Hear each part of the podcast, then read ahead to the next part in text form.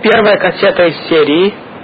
На этой серии кассет мы будем рассказывать о заповедях Создателя, которые относятся к нам сегодня. В основном переводя книгу Хафетхайма, названная «Короткая книга заповедей». Дело в том, что Тора заповедует нам соблюдать 613 заповедей. 365 из них отрицательные, то есть когда Тора запрещает нам что-то делать, и 248 из заповедей положительные, когда Тора говорит нам, что нам нужно делать. И из этих заповедей большая часть относится только в определенные времена. Например, есть заповеди по отношению только к еврейскому королю. Наш король должен быть более богобоязненным, чем даже остальные евреи. И есть определенные заповеди, относящиеся только к королю. Например, король пишет себе дополнительные сефер Тора, обычно еврей пишет себе только одну книгу Торы, как мы позже расскажем, а король имеет дополнительную сефер Тору, которую он написал, и он ее везде с собой носит, куда бы он ни пошел. И все время он должен заниматься Торой. И есть другие определенные заповеди, относящиеся только к королю. Есть заповеди, относящиеся только к Коген Гадолю, к самому главному Когену, который служил в храме в Йом-Кипур, и, и также в обычные дни Коэн Гадоль приносил определенный карбонот, который никто больше не приносил. Например, определенные лепешки, которые он приносил каждый день. И вообще все заповеди по отношению к храму, которые относятся к нам только тогда, когда храм стоит. А сейчас у нас храма нет, и пока не придет Машиах, следующий король, праведный, потомок Давида, у нас не будет храма, и мы не сможем исполнять все заповеди, относящиеся к храму. Потому что Тора была нам дана с условием, что часть заповедей относится только в определенные времена, при определенных условиях. И мы на этих кассетах не будем разговаривать о тех заповедях, которые к нам сегодня не относятся по тем или иным причинам. То есть заповеди, относящиеся к королю, к первосвященнику, к храму и так далее. А в основном будем говорить только о заповедях, которые относятся прямо сегодня. И в основном мы будем, как уже сказали, переводить книгу Хафицхайма, который собрал очень коротко законы заповедей, которые к нам сегодня относятся. Потому что объяснить полно каждую заповедь займет очень долго. Например, у нас целая кассета, которая объясняет только заповедь субботы. И даже на той кассете не все законы субботы описаны, а только основные. И во многих случаях человеку нужно много изучать Тору, пока он изучает полностью законы субботы. Поэтому цель нашей кассеты сейчас не рассказать о каждой заповеди в деталях, а рассказать в принципе, какие заповеди бывают и где они написаны в нашей Торе, чтобы человек знал, что если к нему относится одна из заповедей, он тогда спросил Равина, как ее соблюсти. Например, если человек будет знать, что когда у него рождается первый ребенок, и этот ребенок мальчик, то в некоторых случаях ему нужно выкупить этого мальчика у Коэна, Пидьон Бехор. Это одна из заповедей Торы. И мы расскажем, когда дойдем до нее без Раташем, в чем она заключается и в каких случаях она относится к человеку. И тогда, если у человека рождается мальчик, и это его первый ребенок от жены, то тогда он может узнать у Равина, должен ли он исполнить заповедь Пиден Бехор и как ее исполнить. И таким образом, основная цель этих кассет перевода книги Хафецхайма про заповеди, это рассказать в общем о заповедях и приготовить человека к соблюдению их, когда к нему эти заповеди будут относиться. И Хафицхай начинает сначала с положительных заповедей. Самая первая положительная заповедь – это, конечно, верить в Создателя. Написано в Торе «Я Всевышний, твой Бог». Всевышний обратился ко всему нашему народу, и с тех пор весь наш народ, миллионы евреев из поколения в поколение передавали то, что они слышали на горе Синай, что Всевышний им открылся и заповедовал им верить в себя. И ни одна другая религия, ни одна другая нация не утверждает, что все их предки слышали что-то от Создателя. Все религии мира начинаются с какой-то небольшой группы людей, обычно с одного человека, который утверждает, что якобы Всевышний с ним разговаривал, и после этого он начинает заповедовать своим последователям, как себя вести. И если люди начинают верить в этого человека, как в пророка, то тогда появляется новая религия. Наша религия появилась не так. Она появилась спонтанно. Целая нация, миллионы людей слышали на горе Синай голос Всевышнего. И с тех пор передавались поколения в поколение то, что они услышали. И этим можно доказать, что наша Тора в действительности не была написана людьми и дана нам действительно Создателем мира, как мы уже рассказывали на множестве других кассет. И я не буду повторяться, скажу только вкратце, что любая религия хотела бы утверждать, что началом их религии было пророческое видение целого народа. Без сомнения, Мухаммед хотел бы утверждать, что, скажем, ислам начался с того, что Всевышний собрал, скажем, всех жителей Саудовской Аравии в Мекке и после этого даровал им Коран. Но ничего подобного ислам не утверждает. Точно так же христианство с удовольствием бы утверждало, что их основоположник собрал еврейский народ или какую-то группу миллионов людей, или они приняли, скажем, Новый Завет с неба. Но ничего такого христианство тоже не утверждает. Обе эти религии, христианство и ислам, продолжают якобы иудаизм. Почему? Почему эти религии не могли изобрести что-нибудь подобие того, что целая нация приняла их религию? Ответ на этот вопрос очень простой. Если бы в каком-то поколении пришли бы люди и сказали бы какому-то народу, что все ваши предки слышали голос неба и получили определенные заповеди, то народ бы их не послушал. Они бы сказали, почему мы не слышали то, что вы говорите от своих собственных отцов. Ни в каком поколении не могла бы Тора быть написана, если бы только не произошли эти события на самом деле. Если бы в каком-то поколении какие-то евреи пришли бы к нашему народу и сказали, все ваши предки стали на горе Синай, то народ бы им не поверил. Почему мы не слышали об этом от наших собственных родителей, сказали бы евреи? Значит, из того, что написано в Торе, что все наши предки стали на горе Синай, явствует, что это действительно произошло. Это одна из причин, почему Всевышний даровал Тору Аврааму и его семье. Ведь хозяйство Авраама было небольшим. Яков спустился в Египет с 70 детьми и внуками. 70 человек это немного. Всевышний подождал, пока евреев стало много миллионов, и потом вывел их из Египта и даровал им Тору. Ради того, чтобы во всех поколениях сохранилось настоящее свидетельство, что Всевышний даровал нам Тору. И первая заповедь это верить самого Создателя. Анохи Хашем Алакеха, я Всевышний твой Бог. Он создал все созданное, все миры, духовные миры и физический мир, только по его желанию существуют. Я упомянул здесь духовные миры, на других кассетах мы рассказываем больше про это. Но чтобы вкратце объяснить идею духовных миров, скажем следующее. Всевышний при создании мира скрыл свое присутствие и создал определенные миры. В определенных мирах находятся ангелы, души людей, и также физический мир, самый низкий, где присутствие Всевышнего полностью скрыто. И сюда спускаются души людей в тела на время жизни, чтобы во время, пока мы находимся в этом мире, 70 лет или 80, мы исполняли заповеди Создателя собственным выбором. Хотя Создатель скрыт, или наказание не постигает грешника сразу же, грешник может жить долго и сравнительно хорошей жизнью, тем не менее, праведник продолжает верить Создателя и соблюдать его заповеди. И в этом проявляется свобода выбора. После смерти каждый человек получает по заслугам. Более того, для каждой души нужно исполнять все заповеди, которые к ней относятся.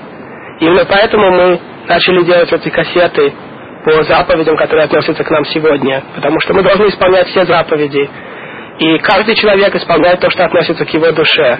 Таким образом, каждый человек, например, должен молиться Всевышнему, как мы увидим позже. Потому что каждая душа должна исправить в духовных мирах то, что к ней относится. Так Всевышний сделал, чтобы мы своими акциями в этом мире исправляли в духовных мирах. Это называется на святом языке тикун, исправление. И один человек не может сделать то, что относится к другому человеку. Например, если каждый человек должен помолиться, то не может кто-то помолиться за другого дважды. И также по отношению к любой заповеди. Никто не может за вас одеть филин, никто не может за вас выполнить никакую заповедь Торы. Каждая заповедь, которая относится к вам, вы должны выполнить сами. Кроме тех случаев, когда Тора разрешает сделать посланника, шлеха. И мы уже сказали, что есть в принципе 248 положительных заповедей по числу костей в человеческом теле, и они соответствуют также 248 частям души. А 365 отрицательных заповедей связаны со временем. Они относятся к 365 дням солнечного года. И человек должен исправлять каждый день то, что к нему относится, положительные и отрицательные заповеди. И, как мы уже начали говорить, первая заповедь – это верить в Создателя. Это тоже зависит от нашей свободы выбора. То есть это не просто вера, как некоторые считают, что у одних есть вера, а у других нету веры. Это неправильный подход. Человек может заработать веру, эмуна, во Всевышнего, потому что есть доказательства существования Всевышнего и правдивости Торы. Мы много рассказывали об этих доказательствах на других кассетах, они будем повторяться. Если вы хотите, мы пошлем кассету «Возвращение домой», где мы рассказываем о доказательствах того, что Тора не могла быть написана людьми. И также другие кассеты, где мы разговариваем на эту тему. Позвоните тогда нам, пожалуйста, по телефону 917-339-6518. Но, во всяком случае, человек может заработать веру в Создателя. Это вопрос нашей свободы выбора. Если человек хочет узнать правду, то он ее найдет. И не останется никаких сомнений, что Создатель создал мир. Более того, вера в Создателя является вполне натуральным и разумным и ожидаемым от каждого человека, не только от еврея. Для неевреев Всевышний дал только семь заповедей. Они не обязаны соблюдать все заповеди Торы. Тора была дана только нам. Хотя те, кто приходит в иудаизм, конечно, принимают все заповеди Торы. Но во всяком случае, неевреи не обязаны соблюдать заповеди Торы, но они обязаны соблюдать свои семь заповедей, которые в основном разумны. И в отличие от заповедей Торы, которые сам человек не догадается, заповеди, которые относятся к неевреям, они в основном понятны мудрому человеку. И, конечно, любая заповедь идет из понимания, что есть Создатель мира и что мир имеет цель. И это понимание может получить любой человек, даже не имея Торы, даже не зная традиции нашего народа. Потому что мир создан настолько сложно, и никакие теории эволюции никогда не объяснили, насколько сложно построен мир. Никогда не было экспериментально подтверждено, что виды животных или растений могут изменяться и постепенно усложнять свою структуру как утверждала теория эволюции. И вообще сегодня существует множество доказательств против теории эволюции. И даже сами ученые, и в том числе ученые не евреи, в большинстве своем уже отвергли эту теорию. И мы рассказывали немножко об этом на кассете «Жизнь». И вы можете получить эту кассету, если позвоните нам. Но, во всяком случае, логично и вполне разумно всегда понимать, что есть Создатель мира, который правит все, что происходит, и мы верим в Создателя мира, и эту заповедь веры в Создателя можно исполнить в любой момент. В любой момент, когда вы подумаете еще раз, Всевышний существует, вы исполняете заповедь верить в Создателя. И еврей обязан отдать жизнь, если его заставляют отречься от заповеди верить Создателя. Есть немного заповедей, за которые мы должны отдать жизнь, если нас ставят перед выбором. Либо сломай заповедь, либо мы тебя убьем. Но, во всяком случае, это одна из тех заповедей, вера в Создателя, где, чтобы не отречься от этой веры, мы должны даже отдать нашу жизнь. Вторая заповедь. Верить, что Создатель один. Мы постоянно повторяем стихи истории, которые говорят об этом принципе. Один из таких стихов, который мы говорим утром и вечером каждый день, «Шма Исраэль, слушай Израиль, Хашем Элокейну, Всевышний наш Бог, Хашем Эхад, Всевышний один. Очень важно понимать, что у Всевышнего нету отдельных частей, он абсолютно один и един, и Тора во многих местах это утверждает. И вообще первые две заповеди верить Создателя и верить, что Он один, это заповеди, которые повторяются в Торе и в пророках больше, чем любые другие. Снова и снова каждый из пророков повторяет нам, что Всевышний один, нет другого, только Он всем правит, у Него нет никаких помощников, только Он может нас спасти, все в Его руках, Он полностью всесилен и так далее. Множество и множество стихов. И здесь требуется предупредить слушателя, что сегодня есть так называемые группы мессианских евреев, то есть христиане, которые делают вид, что они соблюдают некоторые заповеди Торы, и таким образом завлекают еврейские души в свои сети. И существуют сегодня евреи, которые попали к ним в их руки, ходят в их церкви, которые они даже не называют церквями, чтобы заманить евреев, они готовы назвать свои церкви синагогами.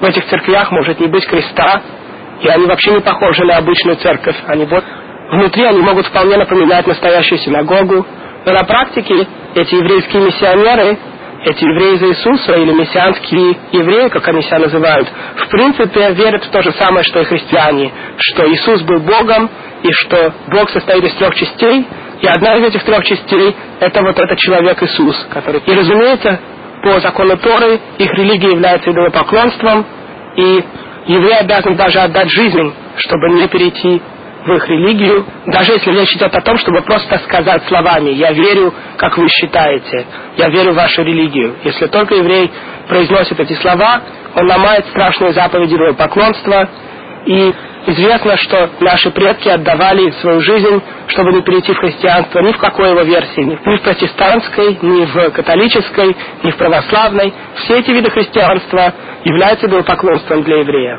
На самом деле для еврея перейти в любую другую религию – это страшный грех, потому что таким образом он отрекается от заповеди Торы. Например, среди христиан есть группа, которая не поклоняется идолам. Это группа свидетелей. Они, в принципе, не верят, что Иисус был Богом, и поэтому их религия идолопоклонством не является.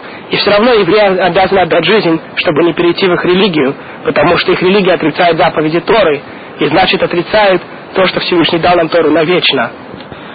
Так или иначе, у нас есть заповедь верить, что Всевышний один, и также, что к нему не относятся никакие атрибуты физического мира. У Всевышнего нет тела и нету никаких физических свойств.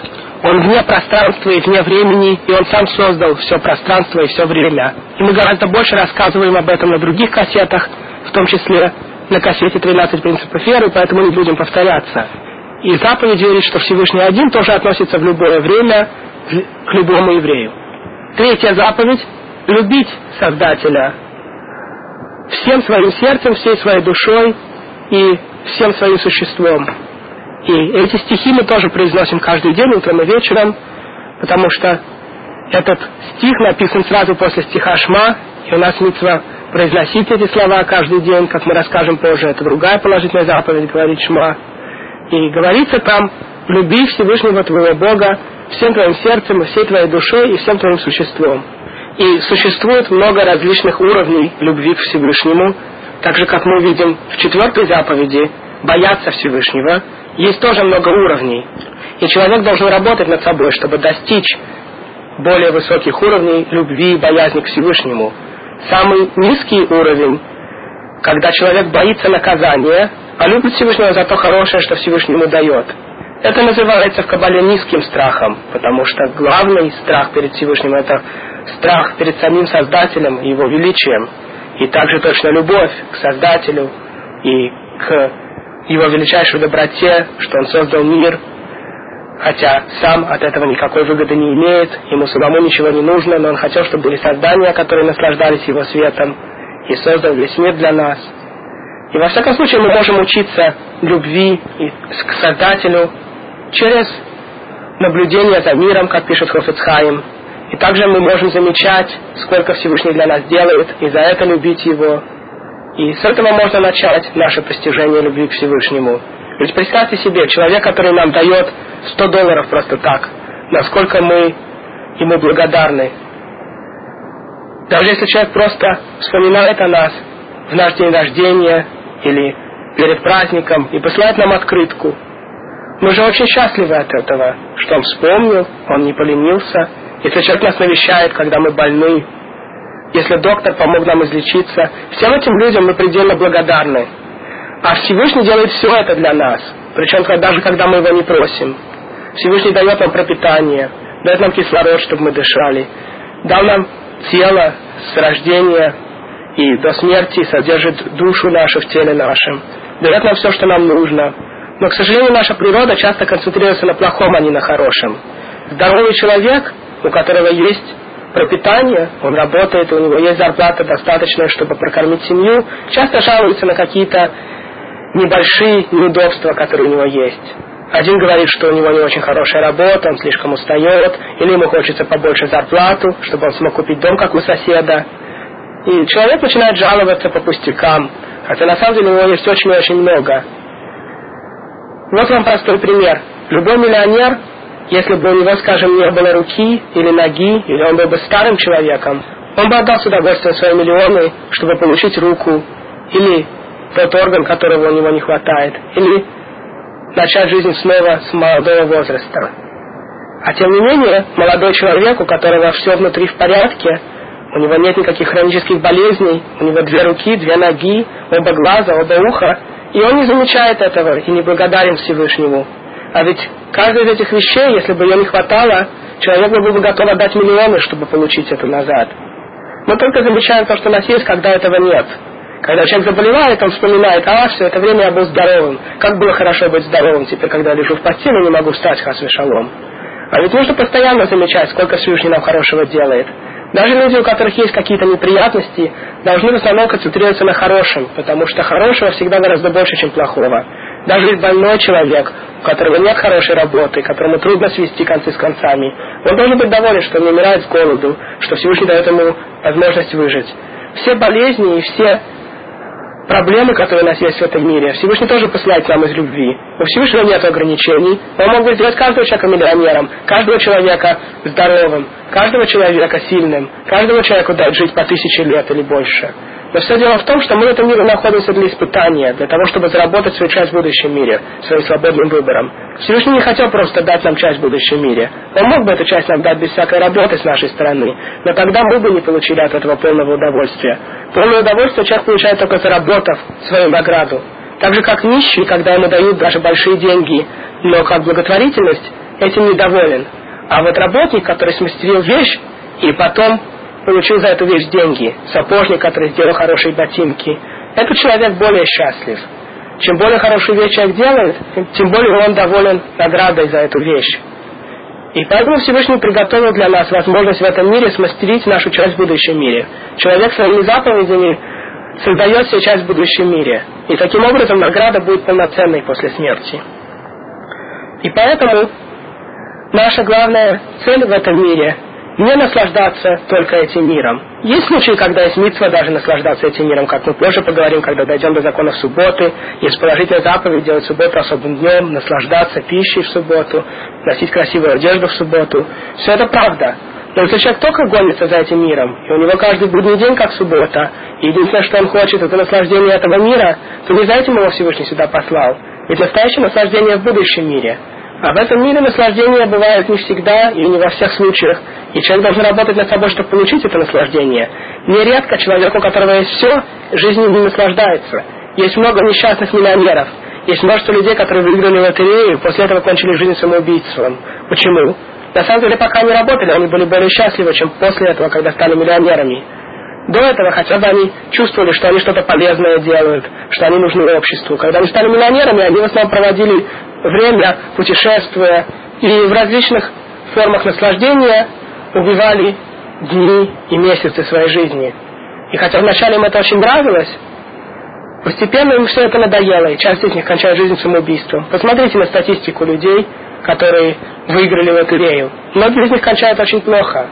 Поэтому в первую очередь нужно понимать, что наслаждения этого мира временные, и нужно уметь эти наслаждения получать так, чтобы в действительности они принесли радость. Человек может иметь все и не наслаждаться. И Тора учит нас, как наслаждаться вещами. И в том числе, если у человека суббота раз в неделю, то тогда он наслаждается этой пищей и тем покоем, который дает ему суббота. Но если человек делает себе субботу каждый день, у него каждый день на столе все что угодно, и он наедается до отвала, то тогда у него нет наслаждения ни в субботу, ни в будний день от этой пищи. Я, например, очень люблю шоколад. Но когда я начинаю есть шоколад каждый день, то он мне надоедает в течение нескольких дней. Но если его не поесть месяц, то тогда я наслаждаюсь им, когда получаю немножко. И это относится к любым наслаждениям. Во всяком случае, любой человек должен концентрироваться на хорошем. И есть митцва быть счастливым. Ведь Всевышнему человек служит в счастье гораздо лучше, чем в горести. Говорится, служить Всевышнему в счастье. И поэтому каждый человек должен постоянно искать хорошее во всем. И тогда у него будет положительный взгляд на вещи, на мир, на жизнь.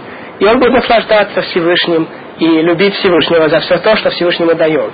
И все это низкий уровень любви. Любви за то, что Всевышний нам дает. А есть более высокий уровень любви. Любви Создателя, потому что Он в своем великолепии делает все и любит свои создания. Так же, как Создатель любит нас, мы должны любить Его. Есть очень много разных уровней любви. И еще пишет Хафецхайм, что приведение других евреев к Создателю тоже выходит из любви к Создателю. Человек, который по-настоящему любит Создателя, ему больно, когда он видит другого еврея, Сына Всевышнего, который ломает субботу, не исполняет заповеди чистоты семьи, не ходит в синагогу. Поэтому человек, который по-настоящему любит Создателя, будет стараться приводить как можно больше евреев назад к своему небесному Отцу. И таким образом, любя Создателя, он будет населять эту любовь к Создателю другим евреям тоже. И вообще другим людям. Как описывает здесь Хафицхайм, Авраам, наш праотец, собирал множество людей и давал им пищу и все хорошее, что им нужно. Взамен на только одно – благодарность Всевышнему. Когда они хотели поблагодарить Авраама, он им говорил, не благодарите меня, благодарите Создателя, который все нам дает.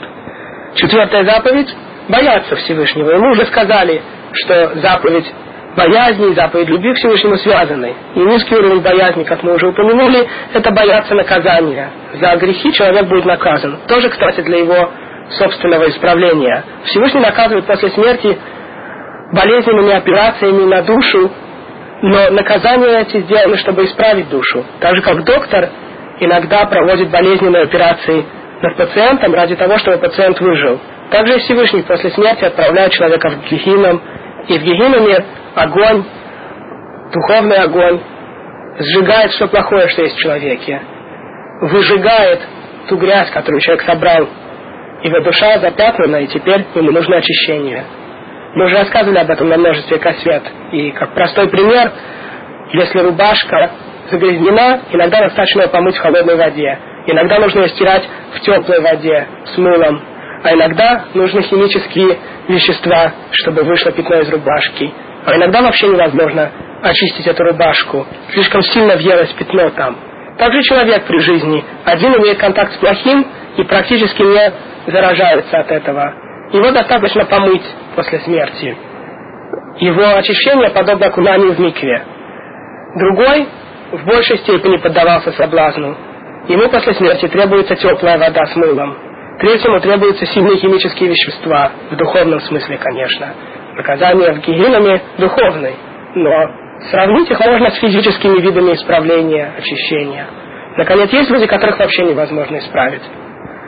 Ховецхан также описывает, что заповедь бояться Всевышнего включает в себя запрет на произношение имен Всевышнего просто так.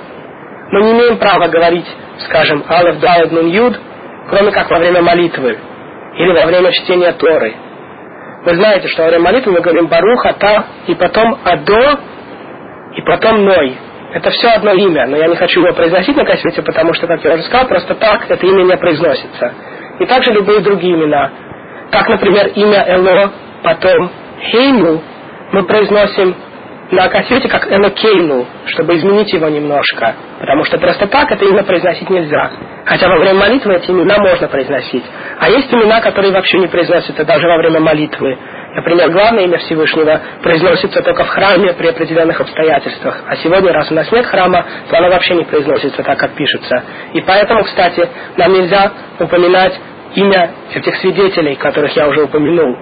Это группа христиан, которые называются свидетели, и потом они произносят определенным образом имя Всевышнего.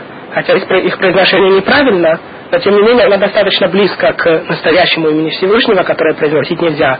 Поэтому мы не говорим свидетели, и потом это слово, имя Всевышнего, как они его произносят, а просто говорим свидетели, если хотим о них что-то сказать. Пятая заповедь – освящать имя Всевышнего при множестве народа. Вообще наша цель в этом мире освещать имя Всевышнего. Еврей должен быть очень осторожен, чтобы его акции не только были правильны по закону Торы, но не извлекли за собой никакого подозрения, что он ведет себя нехорошо. Поэтому, например, человек, которому разрешено есть Йом-Кипур, если у человека есть опасность для жизни поститься, то ему разрешается есть Йом-Кипур столько, сколько ему требуется, чтобы не было опасности для жизни. Так вот, этот человек не должен есть при всех, он должен есть там, где его никто не видит, если есть такая возможность. Потому что люди могут подумать, а вдруг он просто не хочет соблюдать пост Йом-Кипура. Я слышал от своей жены историю про одного человека, который приехал в Америку примерно три поколения назад. уже не соблюдая заповеди Торы.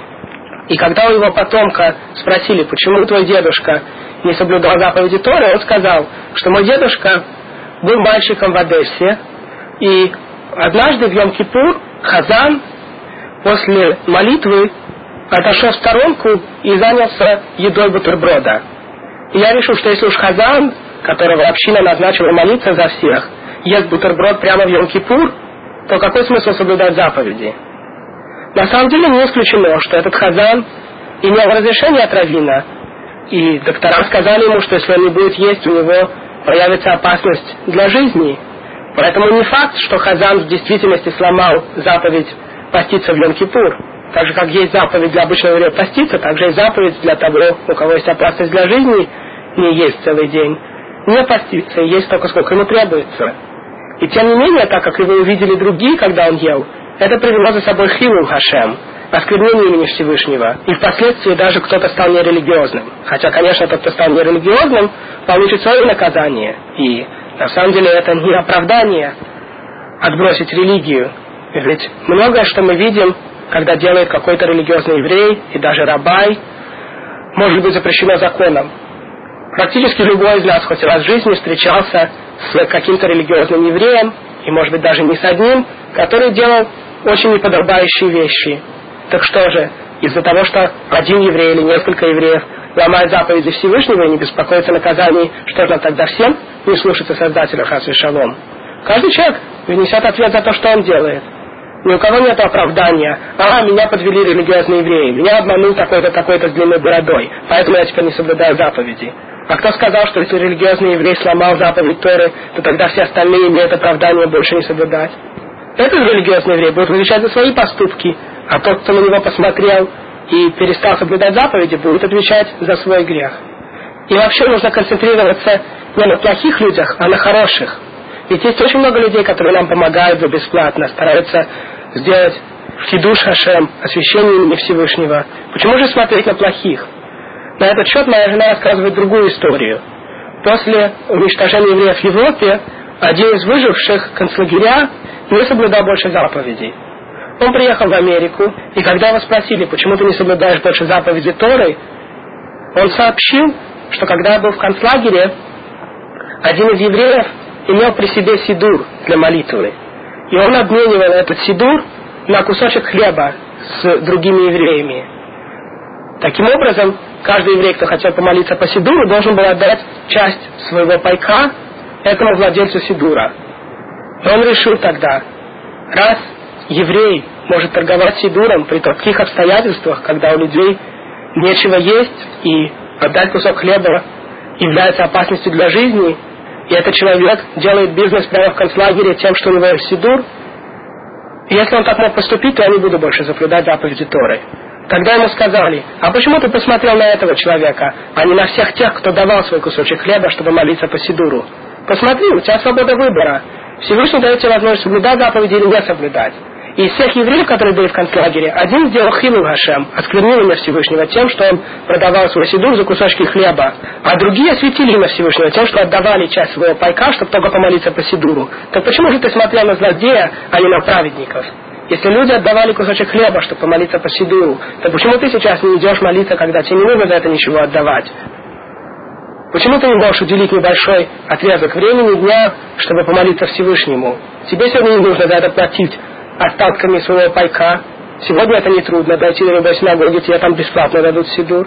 Возвращаясь назад к заповеди освящения имени Всевышнего, скажем, что из нее выходит в том числе то, о чем мы уже говорили, а именно заповедь отдать жизнь в случае, когда нас заставляют сломать заповеди Торы. Все это относится только в том случае, когда не евреи хотят нас заставить сломать заповеди Торы, только ради того, чтобы мы не соблюдали эти заповеди. Не ради своего удовольствия, а ради того, чтобы соблюдение Торы исчезло с земли. Например, если не евреи в своей стране устанавливают, что евреи не имеют права соблюдать субботу или есть кошерное, и все это только ради того, чтобы евреи не смогли соблюдать заповеди Торы, то мы обязаны отдать жизнь, чтобы не сломать даже одну из самых, казалось бы, неважных заповедей. Но все это относится только в случае, когда присутствует 10 евреев, миньян. Потому что заповедь отдать жизнь ради того, чтобы не сломать заповеди, когда неевреи хотят только уничтожить Тору, относится только бипархесия, перед миньяном. Но если неевреи сделали шмад, общий указ отвергнуть Тору полностью, тогда даже когда никто не видит, мы обязаны отдать жизнь, чтобы не сломать заповеди. С другой стороны, когда неевреи заставляют нас ломать заповеди ради своего удовольствия, то есть если мне еврей говорит, приготовь мне еду в субботу, иначе я тебя убью, то когда мы идем и готовим еду и ломаем субботу ради того, чтобы спасти свою жизнь. Потому что здесь не еврей хочет своего собственного удовольствия. Он не воюет против Торы. И тогда мы говорим, что Тора дана ради жизни, а не ради смерти. И существует только три заповеди исключения этому принципу, что даже если не еврей хочет своего удовольствия, все равно запрещено сломать эти три заповеди, даже если не еврей нас убьет. Первый из них мы уже упомянули, идолопоклонство. Еврей, чтобы не перейти в другую религию и не принять идолов, как богов, обязан отдать свою жизнь. Вторая заповедь – это убийство. То есть, если нам говорит не еврей, я тебя убью, если ты не убьешь другого, то мы обязаны отдать свою жизнь. И третья заповедь – это запрещенные связи. То есть, если, например, не еврей говорит, либо ты будешь иметь отношения с этой замужней женщиной, или с этой женщиной Нидой, женщина Нида запрещена человеку, даже если она его собственная жена. И даже если у нее кончился период, но она исходила в Микву, она все еще Нида. Так вот, если не еврей говорит, имей с ней отношения, иначе я тебя убью, то мы обязаны отдать жизнь, чтобы не иметь с ней отношения. И тем более это относится, если мужчину заставляют иметь отношения с другим мужчиной под страхом смерти. То нужно отдать жизнь и не сломать этот запрет.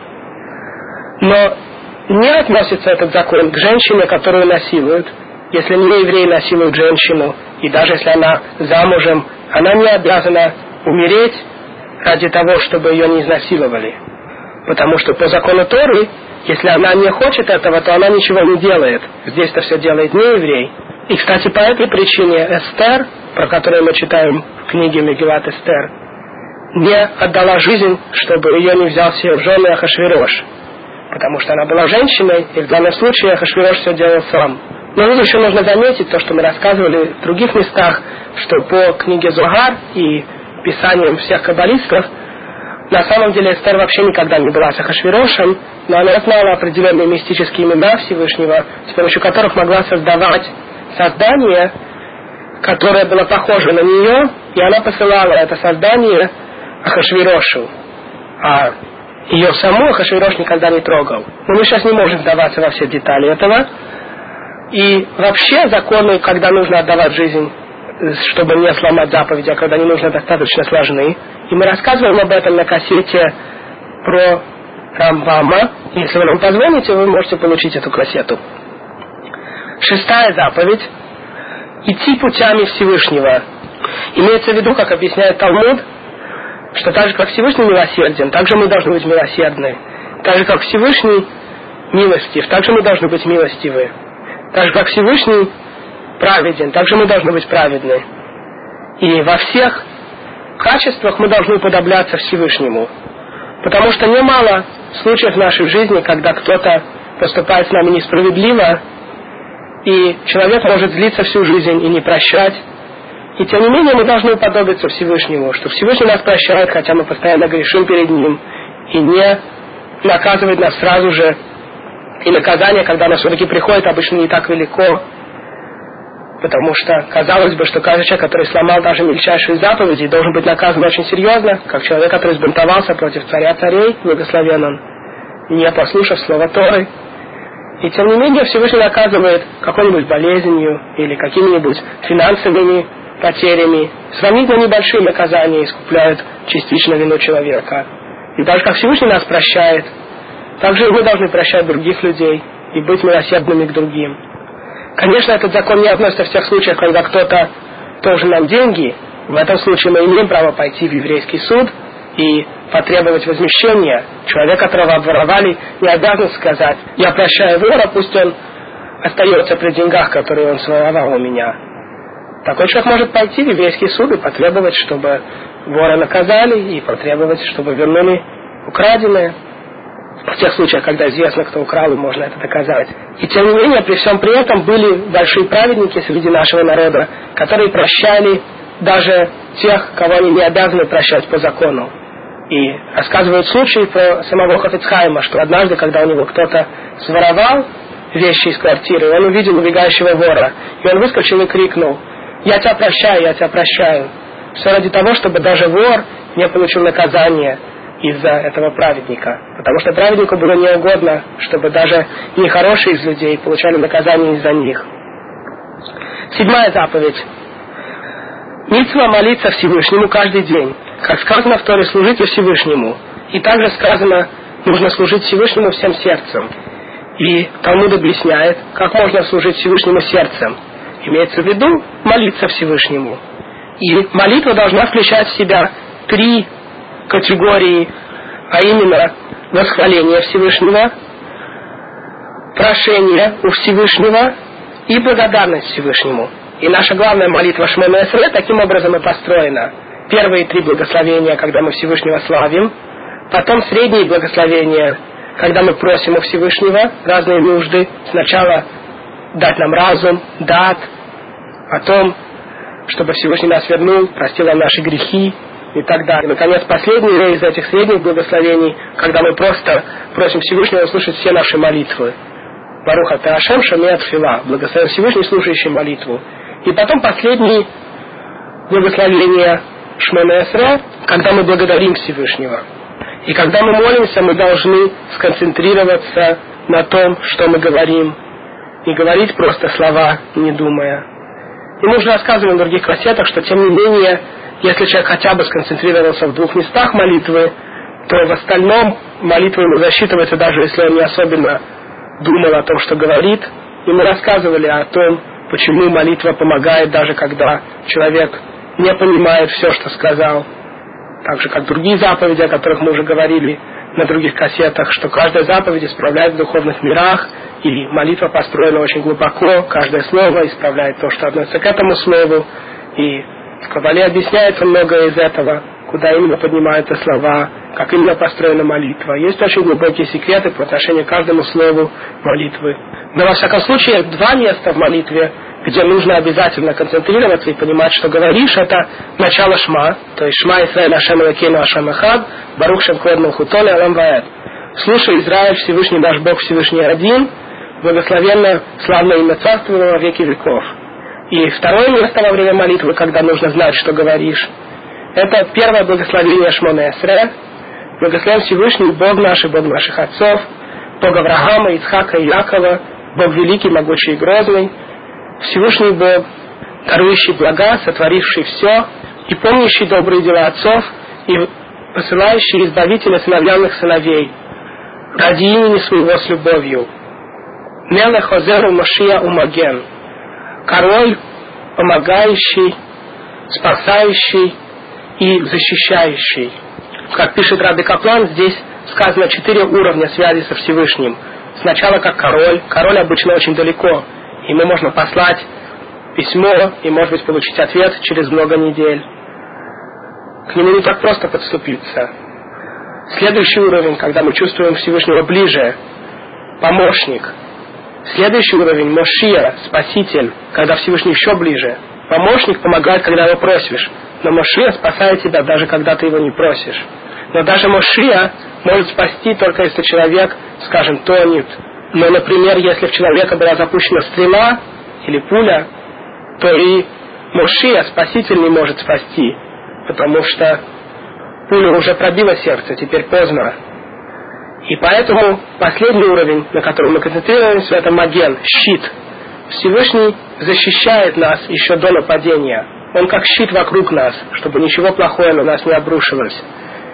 И так человек концентрируется, говоря, Мелех Озера Машия Маген, король вдалеке, помощник поближе, Машия, спаситель еще ближе и Маген, совсем рядом, Всевышний вокруг. Всевышний находится очень близко к нам. И потом, конец этого благословения, Баруха Таашем Маген Авраам. Благословен ты Всевышний, щит Авраама. Что для Авраама ты был как щит. Авраам видел тебя как защитника всего, что может обрушится на него. Вот первое благословение Шмона Эсре, когда обязательно понимать, что говоришь. И говорит еще Хафицхайм, что во время молитвы нужно успокоиться, чтобы его не мучили никакие другие мысли и не путали его во время молитвы. И поэтому, если человек несет ношу, ему нужно снять ее. И вообще детальные законы молитвы мы описываем на других кассетах. И митцва молитвы, как здесь пишет Хафицхайм, относится и к мужчинам, и к женщинам. Но есть различия, тем не менее, что для мужчин нужно молиться три раза в день, и желательно в синагоге, как мы рассказываем на других кассетах. А женщина может молиться, по некоторым мнениям, один раз в день, а по другим два раза в день. И только некоторые женщины молятся все три раза в день. И есть женщины, которые не произносят формальные слова молитвы, описанные в Сидуре, то есть Шма и Шмон и Эсре, а только молятся немножко от себя на любом языке, говоря, что Всевышний велик и прося у него свои нужды, и потом заканчивая благодарением Всевышнего. Или только произносят утренние благословения, написанные в начале Сидура, и этим выполняют заповедь молитвы. Ну и кроме того, конечно, те женщины, которые уже замужем и имеют детей, обычно заняты своими детьми, и поэтому они не могут молиться в определенные времена три раза в день, а только молятся один или два раза в день, какие-то молитвы, которые успевают сказать. Потому что главная митва следить за детьми, отодвигая здесь для них митву молиться формально в определенные времена каждый день. Восьмая положительная заповедь – завязывать тфилин на руку. И девятая положительная заповедь – накладывать тфилин на голову. Потому что митва тфилин, которая относится только к мужчинам, как мы позже расскажем, делится на две части. Каждый мужчина обязан накладывать в будние дни твилин на руку и на голову. Как сказано в самой Торе, эти слова вы должны записать как знак на свою руку и как память между ваших глаз. И имеется в виду ручной и головной тфилин. В четырех местах Тора описывает, что нужно эти слова, описанные в этом месте, иметь как знак на руку и как знак между глазами. И поэтому Талмуд учит, что в Твилине должно быть четыре отрывка Торы. Те четыре отрывка, где Тора описывает, что их нужно повязать на руку и иметь как знак между глазами. Первые два отрывка сказаны нам были при выходе из Египта, и последние два в конце жизни Моше были сказаны, чтобы мы слушали голос Всевышнего и любили его. И также в этих последних двух отрывках написано, чтобы мы вешали их также на дверных косяках дома своего и на воротах своих. И поэтому в Мезузе есть только два отрывка Торы, последние два. А первые два из этих четырех отрывков только описывают, что их нужно сделать знаком на руке и между глазами. Поэтому они не входят в Мезузу. И, конечно, тфилин – это очень глубокая заповедь с множеством секретов, как любая заповедь Всевышнего. И в Кабале есть очень много обсуждения, что именно человек исправляет с помощью тфилина. И каждая деталь тфилина бесконечно важна, поэтому тфилин, в котором нет одной буквы, или буква написана неправильно, уже не кошерен. Так же, как маленькая проволочка в радио, если ее не хватает, может сделать все радио никуда не годным радио будет ловить волну только при определенной схеме внутри.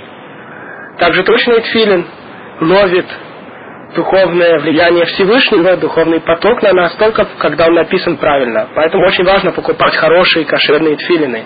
Многие делают дорогие бармицвы, тратят десятки тысяч долларов на бармицву, а тфилин сыну покупает самый дешевый. И еще жалуются, что пришлось 300-400 долларов заплатить за тфилин. А на самом деле ведь тфилин останется на всю жизнь. И это основная заповедь во время бармитвы отцу передать сыну тфилин. А остальное все это просто церемония. Хорошо, если человек потратил тысячу долларов на тфилин, а 400 долларов на бармитву, а не наоборот, 400 долларов на тфилин и 1000 долларов на бармитву. Так или иначе, нужно, конечно, покупать филин только у людей кошерных, которые достаточно богобоязненные, и человек заранее покупает сын своему сыну, у которого будет потом бармитва, и можно посмотреть заранее на отрывки Торы, которые будут в этом тфилине. Пусть Софер вам их покажет, чтобы вы увидели своими глазами, что они красиво написаны. И, конечно, эти отрывки должны быть проверены несколько раз тщательно Софером, чтобы не было никаких ошибок или пропущенных букв. Иногда люди, которые только хотят сделать деньги, пишут филины в большом количестве, и там иногда отсутствуют целые слова, и весь тфилин, конечно, не кошерный. Человек может носить всю жизнь не кошерный тфилин, харасвей шалом. А сегодня, кроме этого, еще большинство свитков для тфилина проверяется компьютером. Конечно, нужно проверить сначала глазами тоже несколько раз, но потом еще делается копия этого свитка и сканируется, и потом компьютерная программа проверяет, что все буквы на месте, и те буквы, которые выглядят не очень похожими на стандартные, показываются на экране, чтобы Софер еще раз посмотрел на них. Может быть, они написаны плохо. И, конечно, желательно покупать фильм, который также был проверен компьютером, потому что, к сожалению, в наше время многие люди, если не проверяют этот фильм компьютером, проверяют фильм очень плохо и пропускают ошибки в фильме или человек после этого носит филин, не выполняя заповедь, и делая пустое благословение, брахали ватала. Мы уже говорили, что есть положительная заповедь бояться Всевышнего, и поэтому запрещено упоминать его Всевышнего просто так. И в том числе запрещено благословлять Всевышнего, когда благословение не относится. Например, человек говорит, Баруха Таашем, Лакена Мелахалама, Шерки Дышану, Бельмитсвата Вецивану, Леонех Тфилин. Благословен Всевышний, Владыка Вселенной, который осветил своими заповедями, повелел нам надевать филин. А на самом деле он одевает не тфилин, потому что в его тфилине отсутствует одна буква, и его тфилин не кошерный. Получается, что он заповедь тфилин не выполнил, а грех на свою душу взял тем, что сказал брахали ватала, пустое благословение, используемое Всевышнего просто так. Поэтому очень важно покупать тфилин у людей, которые богобоязненны. Когда я был нерелигиозным, мне подарила какая-то организация тфилин. Я его носил, когда стал религиозным, но позже я решил, что я хочу купить дорогой, хороший твилин, в котором точно все написано очень аккуратно, и не полагаться на те тфилины, которые раздают бесплатно, хотя эти тфилины могут быть тоже кошерные. Но во всяком случае, когда делают множество тфилинов для евреев, которые еще неизвестно, будут ли этот тфилин одевать, то не исключено, что дают филины не очень хорошие, хотя я показал этот филин Соферу, и вроде там никаких ошибок не нашли, но я предпочел отдать этот филин другому, который находился в ситуации, как я был когда-то, а сам заказал себе дорогой тфилин, который мне стоил примерно 800 долларов в те времена, и вроде бы он сделан наилучшим образом для начала. Но есть и более дорогие тфилины, есть люди, которые платят за тфилин тысячу долларов и больше. И, конечно, многие скажут, что у нас маленькая очень зарплата, как же можем покупать дорогой тфилин. Я ничего не говорю, если вы купите достаточно кошерный тфилин, скажем, за 300 долларов, и вам скажут богобоязненные соферы, что этот тфилин хороший, и все было проверено тщательно, и вы можете полагаться на этих людей, тогда вы можете носить пока этот филин. Но многие люди на самом деле имеют деньги, когда дело доходит до других вещей. Нередко человек покупает более красивую машину и платит за это лишние несколько сотен долларов – в то время как, когда дело доходит до тфилина, то он пытается сэкономить. Еще полезный совет это откладывать понемножку. Допустим, человек хочет купить себе хороший тфилин. Пусть он откладывает в неделю, например, 20 долларов. Тогда за полгода у него накопится достаточно денег, чтобы купить хороший, красивый тфилин. Теперь, когда мы расскажем в двух словах о приобретении тфилина, скажем об использовании тфилина. Митва по закону Торы носит тфилин в течение дня, с утра до вечера, но тфилин требует особой чистоты. Человек не должен иметь плохих мыслей, например, думать о женщинах, и хотя это запрещено даже когда на него не одет филин, но еще больше грех, когда человек одевает филин и думает плохие мысли. И кроме того, запрещено говорить пустые разговоры, когда одет филин. И поэтому сегодня мы не одеваем филин на целый день, так как большинство из нас не готовы быть настолько осторожными и не говорить пустых разговоров в течение дня то мы одеваем тфилин только на время молитвы по утрам. Во всяком случае, в течение молитвы человек может быть осторожным, чтобы не говорить пустых разговоров, и тем более, что особая митцва именно одевать филин, когда человек говорит шма и шмон эсре. А есть праведники, которые одевают филин во время минхи тоже, и в том числе среди сефардских евреев немало тех, кто так поступает. Но большинство людей, как я уже сказал, одевают филин только по утрам во время утренней молитвы. Но если человек не смог одеть филин утром по тем или иным причинам, то тогда он может одеть его хотя бы на короткий срок в течение дня до захода солнца, чтобы не упустить эту мицву. И позже мы расскажем о митцве говорить шма каждый день, утром и вечером. И тогда поговорим о том, что для Атхила заранее, конечно, каждый человек одевает филин на время, когда он будет говорить шма. Потому что сказано в Талмуде, человек, который говорит шма, и при этом тфилин не на нем, все равно, что свидетельствует против себя. Потому что в шма сказано, что нужно одевать тфилин, а мы не одеваем. И еще нужно быть осторожным, когда на нас тфилин, не выпускать газ снизу. Поэтому человек, которому нужно в туалет, и, скорее всего, у него может выходить газ, то он не должен надевать филин, пока не сходит. И это еще одна очень важная причина, почему мы тфилин не носим целый день. Большинство из нас, когда уже поели, у нас не настолько чистое тело, чтобы все время носить филин и быть осторожным, чтобы ничего не выходило. А утром человек не ест до молитвы, только можно попить водички, и некоторые разрешают попить кофе. Но, во всяком случае, так как он не ел, то обычно у него все в порядке, когда он сходит в туалет утром, и он может одеть фильм на время молитвы и не выпускать газ снизу. Десятая заповедь – делать цицит на краях одежды. Вы наверняка видели в своей жизни большие талиты и маленькие талиты, которые носят под одеждой. И то, что объединяет эти талиты, это прямоугольная форма. Любая одежда, у которой есть четыре угла, требует цицит. А если одежда сделана с пятью углами, например, то тоже требуется повесить цицит, но только на четыре из пяти углов. В наше время наша обычная одежда не сделана с углами вообще. Большинство видов одежды, которые мы носим, свитера, футболки, пиджаки, не имеют четырех углов, и поэтому на них не нужно вешать цицит. Но мы стараемся носить специальную одежду с четырьмя углами. И таким образом все время иметь цицит. Потому что цицит даны нам, чтобы помнить о Всевышнем и его заповедях. Числовое значение слова цицит 600, потому что буква цади имеет значение 90, ют 10, еще один цади, еще один ют, еще 90 и 10, и тав 400, всего 600. И 5 узлов на цицит и 4 угла, на которых цицит висят, всего 13. Получается, что 613 заповедей подсказаны цицит. И когда человек носит цицит, он вспоминает о заповедях Всевышнего. Вы знаете, что человек, который что-то должен вспомнить, делает узел на платке, чтобы потом, когда он достанет платок, он вспомнил то, что он хотел не забыть. А Всевышний нам сказал сделать узлы на наших краях одежды, таким образом, чтобы мы всегда помнили о заповедях Торы. И рассказывается в Талмуде, что один человек хотел согрешить с неприличной женщиной, и только когда он стал раздеваться, он увидел цицит и вспомнил о заповедях Всевышнего, и они ему представились как четыре свидетеля против него. И тогда он остановился и не сделал грех. И говорит Тора, что с помощью цицит мы будем помнить о Всевышнем и о его заповедях, и не будем тогда блуждать, влекомые сердцем и глазами нашими. Как говорит Иерусалимский Талмуд, сначала человек видит что-то глазами, и потом ему хочется это в сердце, и он тогда начинает грешить. А с помощью цицит он будет видеть цицит и вспоминать все время о Всевышнем. А во время молитвы мы также одеваем большой талит и покрываем им голову, закутываемся в него. Но в течение дня обычно люди большой талит не носят. Хотя бывают праведники, которые занимаются Торой большую часть дня и не снимают филин и цицит, пока не закончат свои занятия в некоторых синагогах и бет-мидрашах, мест изучения Торы, можно прийти днем и увидеть, что люди все еще не сняли свой тфилин и талит.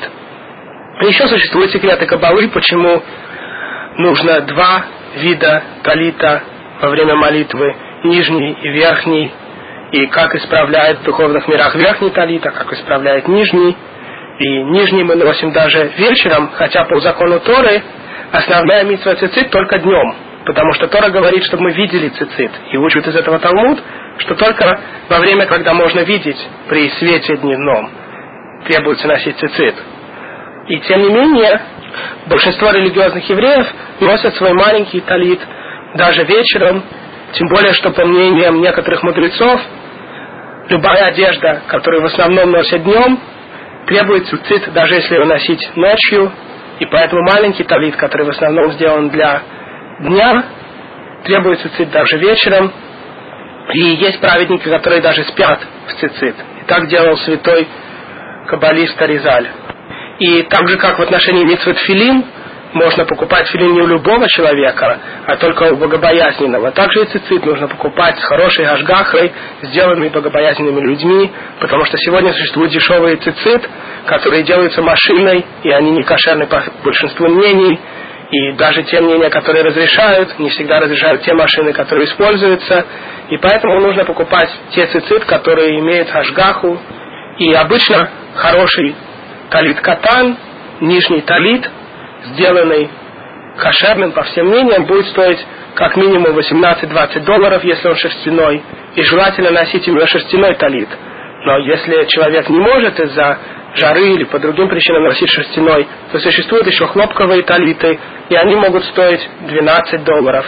А все талиты, которые стоят меньше этой суммы, как правило, имеют разные проблемы в отношении кошерности, и лучше такие талиты не покупать. И еще одна ошибка, которую многие делают по отношению к тфилину и по отношению к талиту. По отношению к тфилину многие носят тфилин не в нужном месте – а именно, головной тфилин должен одеваться в том месте, где растут волосы. То есть весь головной тфилин должен быть не ниже, чем место, откуда выходят волосы головы. А у многих тфилин находится ниже этого места, и хотя волосы тоже находятся под тфилином, но это не то место, где волосы растут, а просто челка, которая спадает на лоб. Получается, что человек, у которого длинные волосы впереди, часто одевает филин не на том месте, где положено. Потому что он думает, что у него филин на волосах, но на самом деле нижняя часть филина находится не на том месте, где волосы растут, а на том месте, куда волосы спадают. И таким образом он не выполняет заповедь головного тфилина. Многие люди так привыкли носить головной тфилин очень низко, что вообще не задумываются над этим. И уже привыкли носить его неправильно.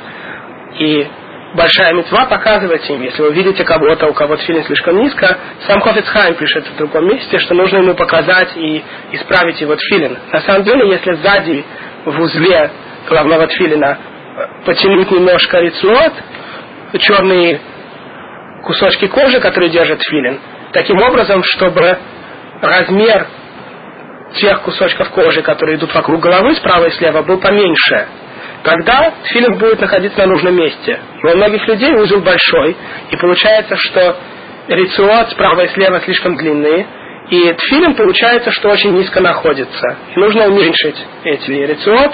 Для вас это может сделать любой раввин. Нужно немножко ослабить узел сначала, и потом потянуть назад одну из рециот, протянуть ее, таким образом, чтобы тфилин находился теперь ближе к узлу, и тогда тфилин, когда вы его оденете, будет находиться достаточно высоко и не попадать на лоб. И лучше, если тфилин чуть-чуть выше места, откуда растут волосы, потому что в течение молитвы тфилин может немножко подвинуться, если он у вас до этого находился в самом низу, в самом нижнем месте, где еще мицва его накладывать, то во время молитвы он может двинуться еще ниже, и таким образом вы не будете выполнять мицу тфилина. Поэтому нужно его наложить чуть-чуть повыше, что даже если потом он немножко сдвинется вниз, вы все равно будете исполнять заповедь тфилина. И во время молитвы желательно проверять время рукой, что тфилин на нужном месте. И по отношению к тфилину также он должен находиться посередине, между глазами, как Тора здесь говорит. Поэтому нужно все время проверять во время молитвы, что он не сдвинулся направо или налево. И многие имеют небольшое зеркальце, чтобы посмотреть, находится ли тфилин на нужном месте, когда они его одевают. Так вот, по отношению к цицит тоже многие делают ошибку и покупают слишком маленький талит. А минимальный размер талита по Торе получается по сегодняшним меркам хотя бы 50 на 50 сантиметров впереди и 50 на 50 сантиметров сзади. Хотя есть различия во мнениях в точном посчете, но примерно такой размер талита требуется, а у многих талит совсем небольшой. И таким образом человек, опять же, не исполняет заповедь цицит, потому что цицит нужно вешать только на одежду определенного размера. Ведь, например, никто не вешает цицит на шарф. И одна из причин, потому что шарф слишком маленький. А если у него талит катан такого же размера, как шарф, как у некоторых, то тогда и там не требуется цицит. Поэтому очень важно купить цицит как минимум такого размера, как мы сказали, то есть полметра на полметра впереди и полметра на полметра сзади. И тогда вы сможете исполнять заповедь цицит как следует. И митцва делать цицит относится только к мужчинам, так же как митцва одевать тфилин. И вообще разница между различными людьми и заповедями, которые к ним относятся, связана с тем, что у каждого человека своя душа и свой духовный корень, и свое исправление, которое он должен сделать. И к женщине не относится исправление, связанное с тфилином и связанное с цицит. У нее как бы по отношению к этим вещам и так все исправлено. И это исправление дано только мужчине. И также есть различные заповеди, которые относятся, например, только к Коганим, только к Левиим и тому подобное. Каждая заповедь имеет определенные условия того, к кому она относится. Одиннадцатая заповедь. Читать Шма утром и вечером. Тора заповедует каждому мужчине читать утром и вечером определенные отрывки. Потому что в самих этих отрывках Торы сказано «И говорите слова эти, ложась и вставая». Первый отрывок начинается словами «Шма Исраэль, Хашем Элакину, Хашем Эхад». «Слушай, Израиль, Всевышний наш Бог, Всевышний один». И потом рассказывается, что нам нужно любить Всевышнего всем сердцем нашим, душой и существом, и говорить эти слова утром и вечером, а также сделать их как знаки на руку, на голову и на дверных косяках дома своего, на воротах своих. Второй отрывок начинается словами «Вегаяим шамо тишмиу» и будет, если вы будете слушать Всевышнего. И рассказывает примерно то же самое, что и первый отрывок, но есть определенные различия. Во-первых, во втором отрывке Всевышний обращается к нам во множественном числе, а в первом в единственном числе. И во-вторых, в первом отрывке не упоминается награда и наказание, а во втором упоминается. И здесь, как и во множестве мест Торы, подсказано, что награда и наказание Всевышнего в этом мире построено по большинству людей, в данном случае большинству евреев. Если большинство евреев слушаются голоса Всевышнего, то Всевышний посылает всему еврейскому народу награду в этом мире. А если большинство евреев не слушаются, то, то наказание посылается на весь народ. Потому что в этом мире Всевышний может наказывать праведника и иногда вознаграждать грешника по разным причинам. В том числе праведника Всевышний очищает от тех маленьких грехов, которые, может быть, он сделал, а грешнику дает награду за то хорошее, что он, может быть, успел сделать в этом мире. И это описано в самой Торе. Если бы Всевышний только награждал праведников и наказывал грешников в этом мире, то не осталось бы свободы выбора. Представьте себе, что любой человек, который пытается сделать грех, сразу же получает наказание. Но Всевышний сделал, что иногда человек может грешить всю жизнь, 70-80 лет, и не наказываться в этом мире. Поэтому в течение нашей жизни остается свобода выбора, постоянная возможность подумать, почему Всевышний не наказывает грешников, почему не вознаграждает праведников – и у каждого человека есть возможность уйти от Торы из-за таких мыслей. И, к сожалению, были люди, которые уходили от Торы из-за этого. Но таким образом награда тех, кто остается верен Торе, более велика, потому что, несмотря на испытания, они остались верны заповедям Создателя. Так вот, эти два отрывка, Шма и Вихаяим Шамуа, оба упоминают, что их нужно произносить утром и вечером, и также Оба упоминают, что их нужно сделать знаками на руке и между глаз, и также на дверных косяках дома и на воротах. И поэтому эти отрывки входят в тфилин и в мезузу, как мы уже рассказывали. Утреннее шма нужно сказать до конца четверти дня. То есть, если время с восхода до захода разделить на четыре части, то только первая четверть дня подходит для шма. А еще лучше шма сказать до восхода солнца. И многие праведники молятся, что, что называется молитва как ватикин, то есть сказать шма перед восходом солнца, или начать молитву Шмена Эсре утреннюю сразу же после восхода солнца. Но во всяком случае, тот, кто не может молиться таким образом, может сказать шма до, до четверти дня. И в большинстве хороших календарей написано для каждого дня года последнее время, когда можно сказать шма, утреннее. И обычно, если человек говорит шма в 8 часов утра, он выполняет заповедь шма. А в 9 часов утра бывают времена года, когда он уже не исполняет заповедь шма. Поэтому нужно вставать вовремя и говорить шма вовремя. Бывают люди, у которых наоборот. Проблема в том, что им нужно рано уехать на работу, и они не могут ждать, пока наступит самое раннее время говорить шма. А самое раннее время говорить шма не отхила это когда достаточно рассвело, что можно узнать полузнакомого человека на расстоянии четырех шагов. И поэтому зимой бывает, что человеку нужно, скажем, выехать на работу в полседьмого утра, и он просто не может ждать миньянов в синагоге, которые начинаются позже этого времени. И поэтому нужно тогда поговорить с раввином, как поступить, чтобы Хасви Шалом не упустить возможность выполнить заповедь Шма в утренней молитве. Существуют сложные законы точных времен, и когда можно молиться Лиатхила заранее, идеальным образом, и когда можно молиться Бедиавад, если нет другого выхода, Бешат Адхак. Все это можно спросить у Равина. Вечернее шма нужно произнести, когда уже вышли звезды, то есть когда стемнело.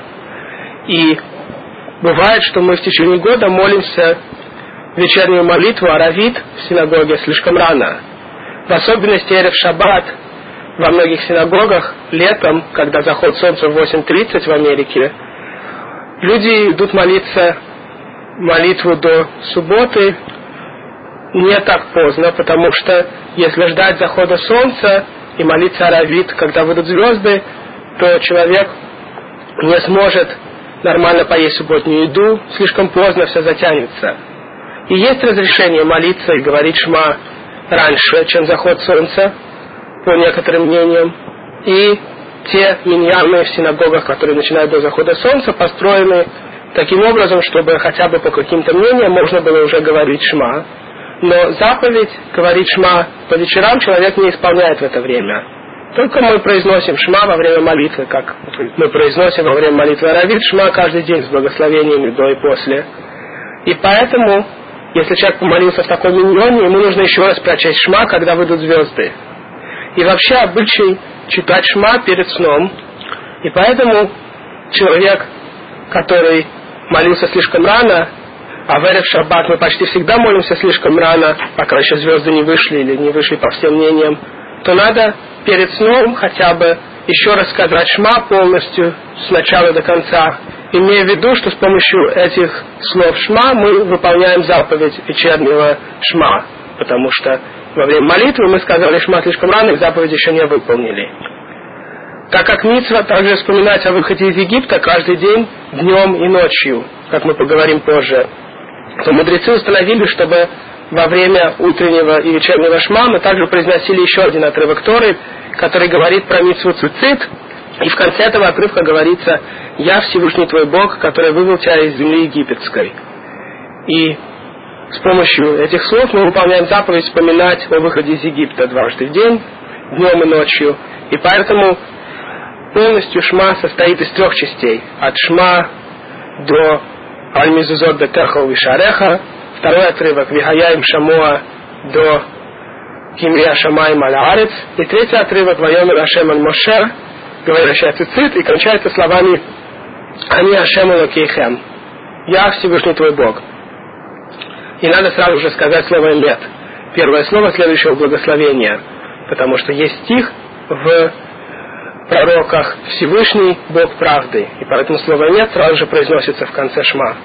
И таким образом человек, который читает «шма» еще раз перед сном, и в особенности важно это сделать, когда он не достаточно поздно прочел «шма» во время вечерней молитвы, должен прочесть еще раз все три отрывка «шма» и иметь в виду, что этим он выполняет заповедь читать «шма» по вечерам.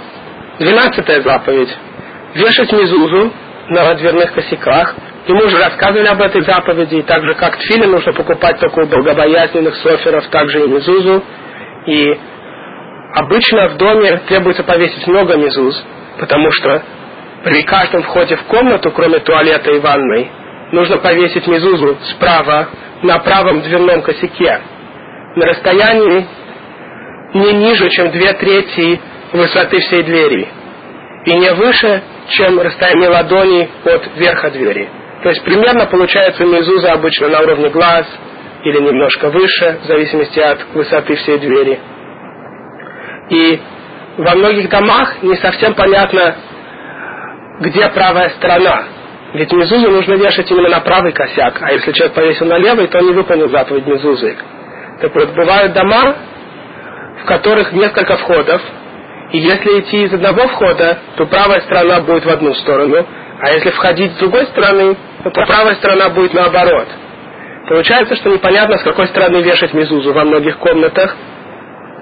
И тогда требуется, конечно, посовещаться с раввином, потому что существуют сложные правила о том, как определить, в какую сторону считается вход главным, а в какую второстепенным. Таким образом, чтобы повесить с правой стороны от входа, а не с правой стороны от выхода.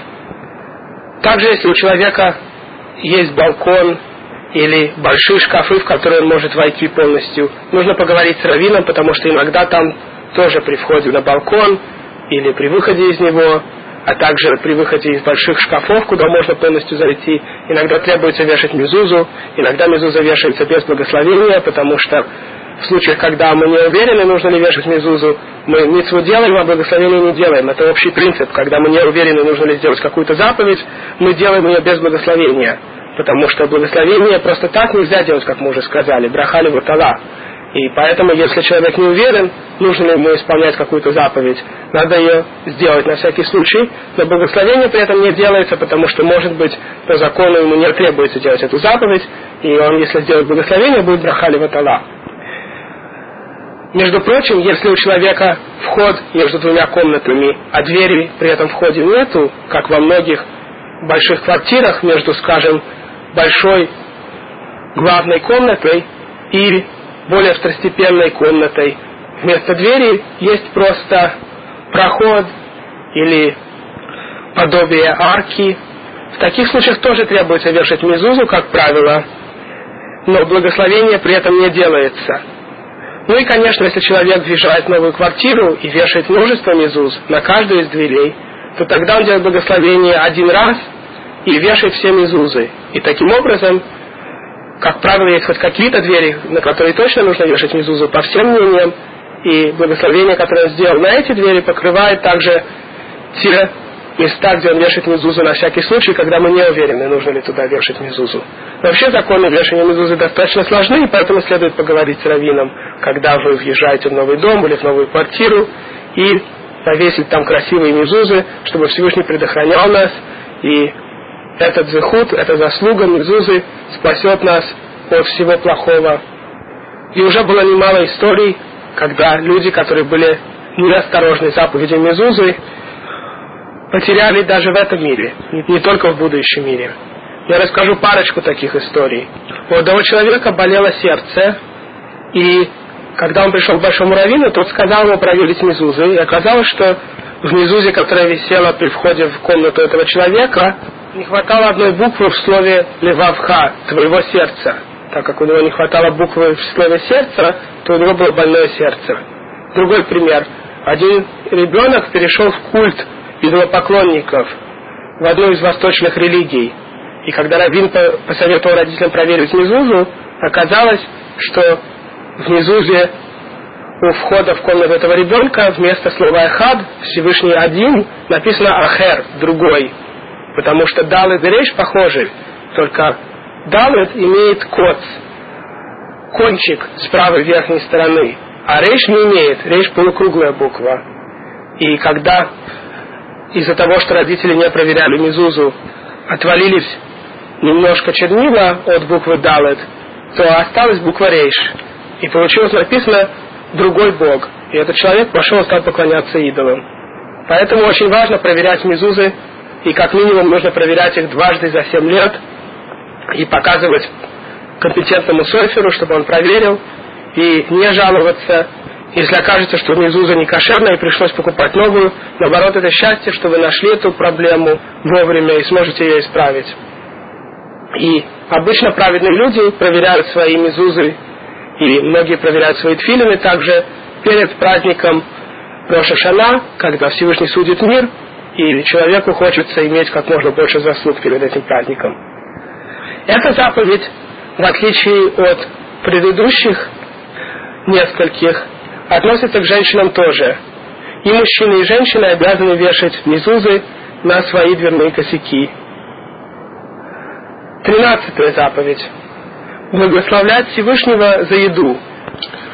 И по закону Торы мы обязаны благословлять Всевышнего, когда мы ели хлеб, а по закону раввинов, даже если мы ели другие продукты, мы обязаны сделать благословение до и после еды. И существуют достаточно сложные законы, какое благословение подходит для каких видов еды, и когда человеку достаточно сделать одного благословения на несколько видов еды, а когда нужно сделать несколько благословений. Эти законы достаточно сложные, и мы описываем часть из них на кассете «Благословения и праздники». И, конечно, простая причина этой заповеди вполне понятна. Как мы уже говорили в начале кассеты, нужно быть благодарным Всевышнему за все, что Он для нас делает. И если уж, когда человека приглашают в гости, он сначала благодарит хозяина за то, что его пригласили, и потом, когда он поел, он еще раз благодарит хозяев, то тем более Всевышний, когда нам дает еду, мы должны благодарить его до и после еды. И митцва делать благословение до и после еды относится и к мужчинам, и к женщинам. И также мы обучаем детей делать благословение, когда они достаточно разумны, чтобы понимать, кого мы благословляем и как произнести эти благословения.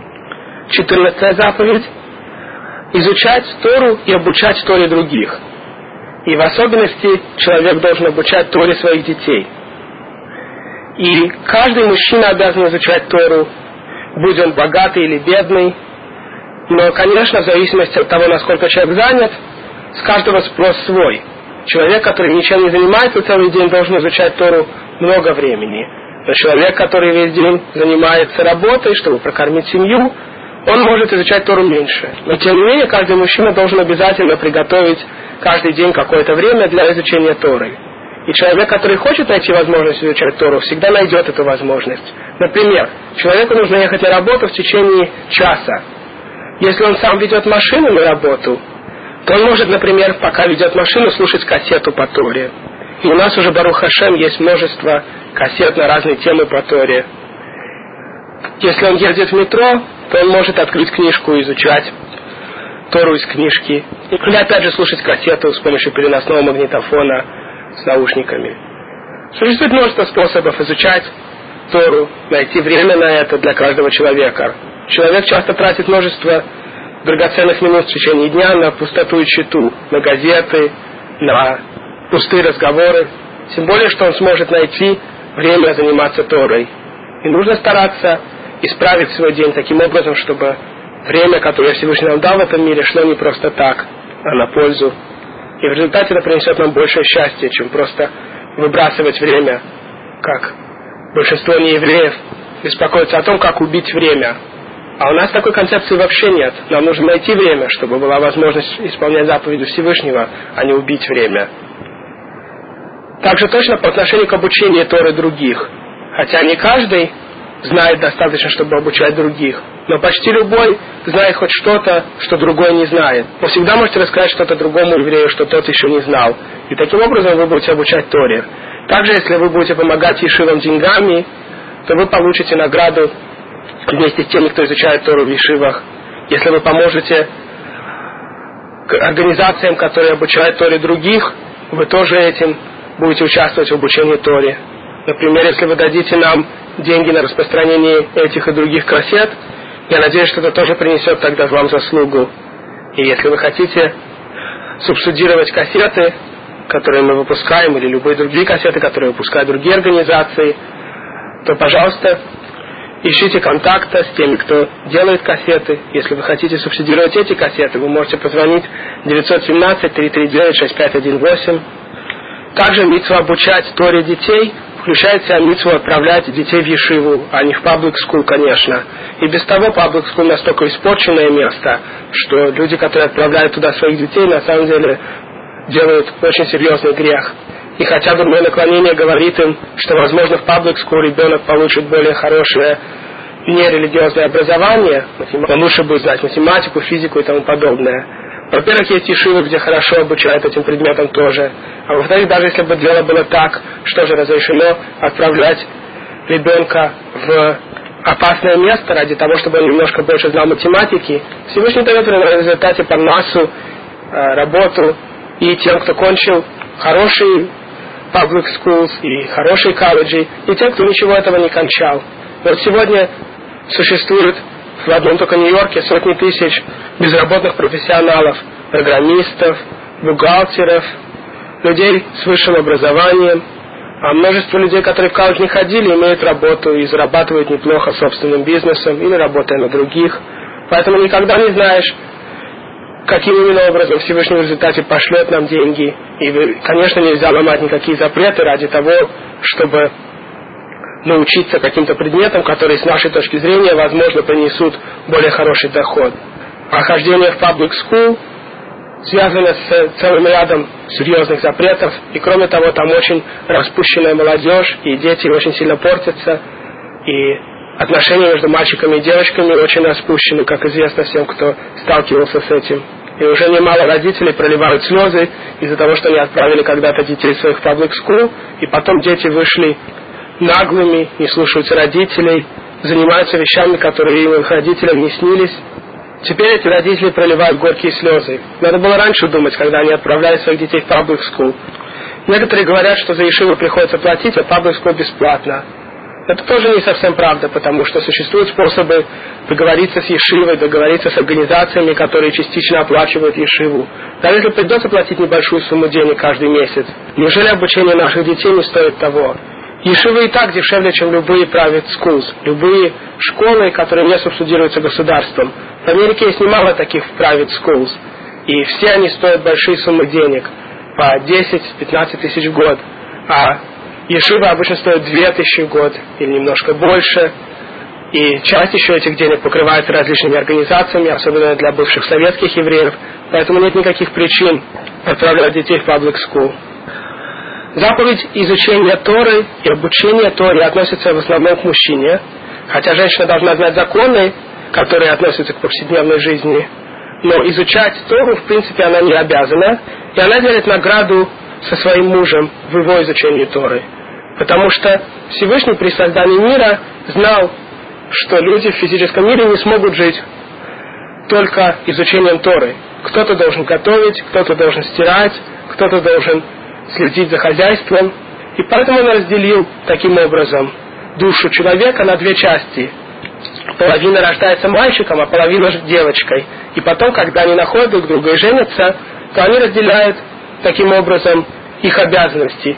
Мужчина занимается Торой, и большинство положительных лиц относятся только к мужчине, а женщина следит за хозяйством и спасает свою семью от всех дурных влияний, от влияний улицы, интернета, телевизора, журналов, всего плохого, что царит на улице. Также она спасает своего мужа от плохих мыслей. И самое главное, выращивает наших детей. И потом они делят награду. Поэтому счастлива женщина, которая выходит замуж за человека, который изучает Тору. И мы еще поговорим об этом, когда дойдем до заповеди 16. Пятнадцатая заповедь. Митцва написать Сефер Тора. То есть тот свиток Торы, который находится в синагогах, каждый еврей обязан его записать. И существует также мнение среди мудрецов, что если евреи пишут Сефер Тора вместе, то есть каждый пишет немножко, то таким образом каждый выполняет заповедь. И поэтому многие полагаются на эти мягкие мнения и просто покупают букву в Сефер Тора и либо записывают ее сами, если софер дает возможность, либо софер за них записывает. Вы наверняка слышали о случаях, когда продавались буквы э, в записи совместных сефер-тор в разных местах мира. И таким образом, хотя бы по некоторым мнениям, мы выполняем заповедь писать Тору. Потому что сегодня далеко не каждый может сам написать всю Тору от начала до конца. И правописание у многих довольно-таки неаккуратная.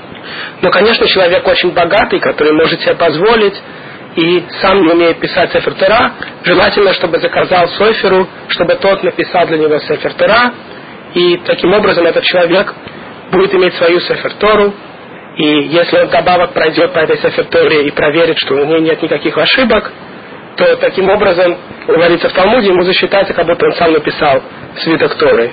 Еще существует мнение, что сегодня когда у нас есть свитки Торы в синагогах, основная заповедь это просто покупать различные религиозные книги, даже если они просто напечатаны в типографии. Конечно, с помощью таких книг и таких хумашей невозможно выполнить заповедь читать Тору в синагоге. Для этого нужен свиток Торы. Но тем не менее, по некоторым мнениям, для нас сегодня, чтобы выполнить заповедь писать Тору, так как главная причина этой заповеди это изучение Торы, то Сегодня митцва это включает в себя покупки различных религиозных книг, письменной Торы, устной Торы, Мишна, Талмуд. И поэтому в каждом кошерном еврейском доме есть множество религиозных книг, и у каждого, конечно, должен быть дома хумаш, то есть пятикнижье, и таким образом, по некоторым мнениям, он тоже выполняет заповедь на сегодняшний день. И митва написания Сефер Тора относится тоже только к мужчинам, так же, как изучение Торы. Шестнадцатая заповедь. Примкнуть к мудрецам и их ученикам.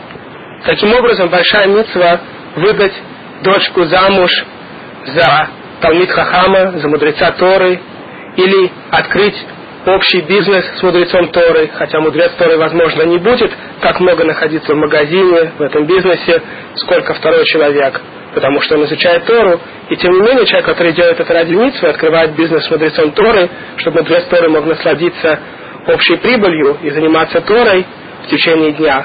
Награда его очень велика, как сказано в Талмуде. А наоборот, издеваться над мудрецами Торы и проклинать их, асышалом, это страшный грех, и мы еще об этом поговорим. Бывают люди, которые не хотят отдать дочку замуж за человека, изучающего Тору, потому что считают, что он не сможет достаточно много работать.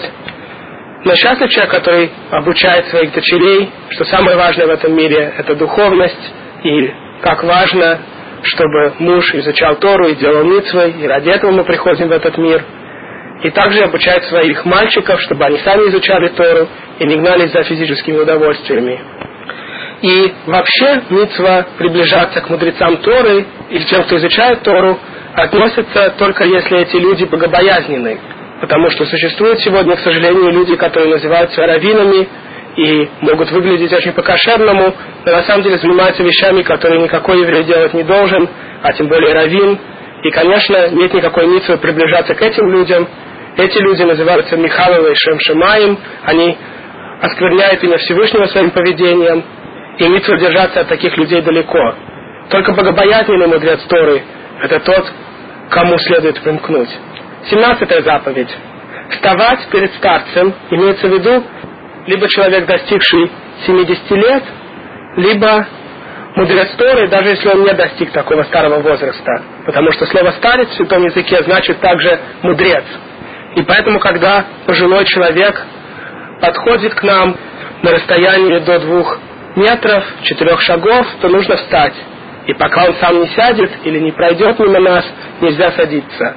И таким образом у нас есть возможность в течение дня по нескольку раз исполнить прекрасную заповедь вставать перед старцами и перед мудрецами Торы. Восемнадцатая заповедь – бояться Мигдаша, то есть храма, который был в Иерусалиме. И также эта заповедь относится к любым синагогам и бетмидрашам, местам изучения Торы. Нельзя там просто так болтать, и тем более рассказывать шутки анекдоты, издеваться, потому что в этих местах в особенности открыто присутствие Всевышнего, и мы должны в этих местах чувствовать, что Всевышний совсем рядом, и находиться в трепете перед Ним, и так же, как большая заслуга находиться в синагоге как можно больше времени, также и большой грех, если человек находится в синагоге, но занимается пустой болтовней там, или тем более, если он говорит там Лошен Гара, дурные рассказы про других, это и так очень серьезный грех, а тем более, если это происходит в синагоге. На этом мы заканчиваем первую часть кассеты по заповедям, относящимся к нам сегодня. И без Раташем во второй части мы начнем с 19 заповеди, а именно освещать субботу словами. Если у вас есть комментарии или вопросы к кассете, пожалуйста, звоните по телефону 917 339 6518.